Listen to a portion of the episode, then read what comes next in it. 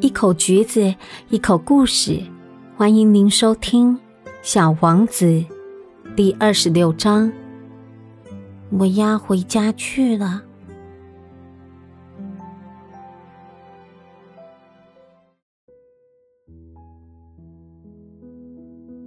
在那口井旁边有一堵残缺的石墙。第二天晚上，我工作回来的时候。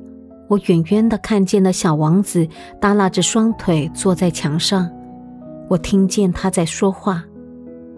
你怎么不记得了呢？绝不是在这。大概还有另一个声音在回答他。他搭着枪说道：“嗯，没错没错，日子是对的，但地点不是在这里。”我继续朝墙走去，我没看到。也没听见谁在说话，可是小王子却回答：“那当然，你是在沙地上看到我的脚印是从什么地方开始的？你在那里等着我就行。今天晚上我会去那里的。我离墙约有二十米，可我依然什么也没有看见。”小王子沉默了一会，又说：“你的。”毒液管用吗？你保证不会让我痛苦太久的。我焦虑的赶上前去，但我仍然不明白是怎么回事。现在你走吧，我要下来了。小王子说。于是我也朝墙下看去，吓了一跳。就在那里，一条黄蛇高高直起身子，对着小王子。这种黄蛇只要半分钟就能结束你的性命。我一面赶紧掏口袋拔出手枪，一面跑过去。可是，一听到我的脚步声，蛇却像一股干涸了的水柱一样钻进沙里去。它不慌不忙地在石头的缝隙中钻动着，发出金属般的沙沙声响。我到达墙边的时候，刚好来得及把我的这个小王子接到我的怀里。他的脸像雪一样惨白。这到底是怎么回事？你刚才竟然在跟蛇说话！我松开了他一直戴着的金黄色的围巾，用水润湿了他的太阳穴，让他喝了点水。此时我不敢开口问他，我怕。他深深的凝视着我，用双臂搂着我的脖子，我感到他的心脏。微弱的跳动着，就像一只被枪击中而濒于死亡的小鸟一般跳动着。他对我说：“我很高兴你找到了你的机器所缺少的东西，你不久就可以回家去了。”你怎么知道的？嗯，我正是来告诉他，经过了种种尝试，我终于成功的完成了修理工作。他不回答我的问题，却接着说道：“我也一样，今天要回家去了，要回很远很远的地方，也更加困难了。”他忧伤地说：“我清楚的感觉到即将会发生什么不寻常的事。我把他当做小孩一样紧紧的抱在怀里，可是我却觉得他……”好似直直坠入无底深渊般，我想拉住他，根本就办不到。他的眼神深远，望着遥远的地方。我有你画的绵羊，绵羊的箱子和绵羊的嘴套。他露出了苦涩的微笑。我等了很久，才感觉到他的身子渐渐暖和起来。小家伙，你刚刚怕了吧？他当然怕，可是他却浅浅一笑，说道：“今天晚上还有更可怕的。”我的心一下子就凉了。我再度意识到，即将要发生一件无法弥补的事。这时，我才明白。我似乎无法忍受再也听不到这样的笑声，这笑声对我来说就好像是沙漠中的甘泉一样，小家伙，我还想听你笑。”但他只是对我说：“大今天晚上正好是一年了，我的星球刚好会在去年我降落的那个地方的正上空。”小家伙，那条蛇的事、那个约定，还有星星，这全是一场噩梦吧？他不回答我的问题，对我说：“最重要的东西，眼睛是看不见的。”嗯。没错，这就像花一样。如果你爱上了一朵生长在一颗星星上的花，那么夜晚仰望天空的时候，就会感到甜蜜愉快。所有的星星好像都开着花一样。嗯，当然，这就好像那些水一样，由于那露炉和绳子的缘故，你给我喝的井水。好像是音乐一样，你记得吗？那水非常甘甜。嗯，是的。夜晚你会抬头望着星星吗？虽然我无法给你指出我的那颗星星在哪里，因为我的那颗太小了。对于你这样也好，你可以认为我的星星就在这些星星之中。那么。你会喜欢仰望所有的星星，所有的星星都会成为你的朋友，而且我还要送你一份礼物。他又笑了，小家伙，小家伙，我好爱听你这笑声啊！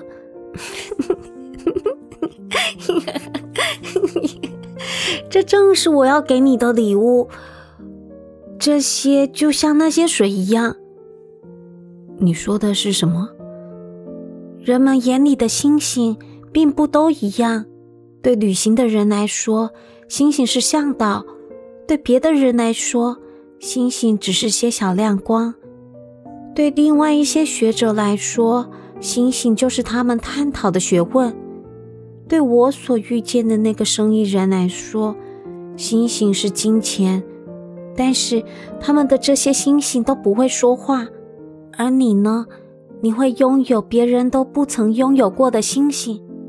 你说的是什么？夜晚，当你望着天空的时候，既然我就住在其中一颗星星上，既然我在其中一颗星星上笑着，那么对你来说，就好像所有的星星都在笑。你呀，你就会拥有好多好多会笑的星星。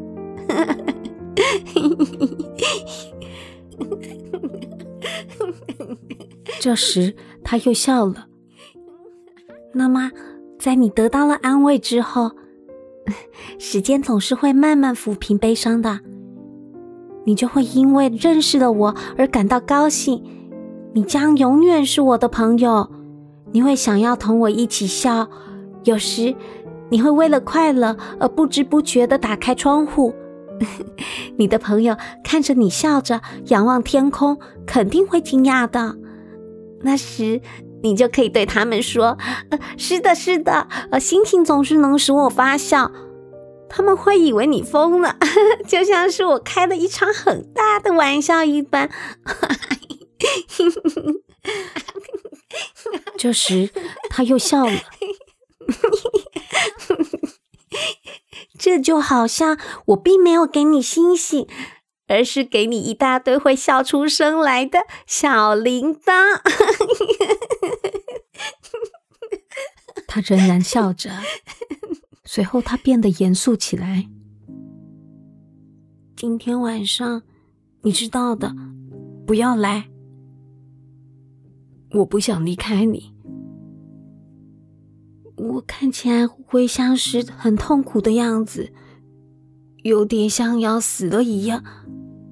就是这么回事，你就别来看这些了，没有必要。我不想离开你。我对你说这些，也许是因为蛇的缘故。别让它咬了你，蛇很坏的。它们可能因为好玩就会咬你一口。他突然担心起来。我不想离开你。哦，对了，他咬第二口的时候应该就没有毒液了。这时，他似乎又放下了心。那天夜里，我没有看到他启程，他无声无息的离开了。当我终于赶上他的时候，他坚决的快步走着，只对我说：“嗯，你在这。”于是他拉着我的手，有些担心的接着说：“你不该来的，你会很难受。我看起来会像是死去的样子。”但那不是真的，我一句话也没有说。你懂的，路途太遥远了，我没办法带走我的这副皮囊，它太重了。我依然沉默，这就好像剥落的老树皮一样，犯不着为老树皮伤心的。我还是沉默着。嗯，他有点气馁，但是又振作起来。嗯，你知道吗？一切会多么美好啊！我也会望着满天星斗的，所有的星星都带着生了锈的露露水井，所有的星星都会给我水喝。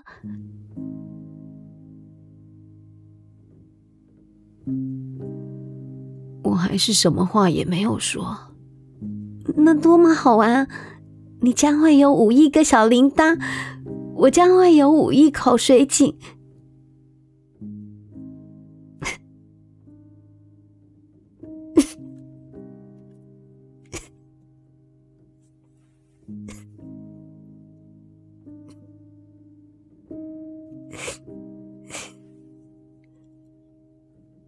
说完这话。他也沉默了，因为他在哭。就在这，让我自个走吧。然后他坐了下去。他说：“你知道，你知道我的话，我是要对他负责的。他是那么弱小，他是那么天真，他只有四根。”微不足道的刺，一点也不能保护自己，抵抗外敌。我也坐了下去，因为我再也站不住了。他说：“好了，该说的全都说了。”他迟疑了一会儿，然后站了起来，往前走了一步。而我却根本动不了，在他的脚踝附近，一道黄光闪了一下，霎时间他一动也不动，也没有叫喊，他就像一棵树般，慢慢的倒在地上。大概由于是沙地的缘故，连一点声音都没有。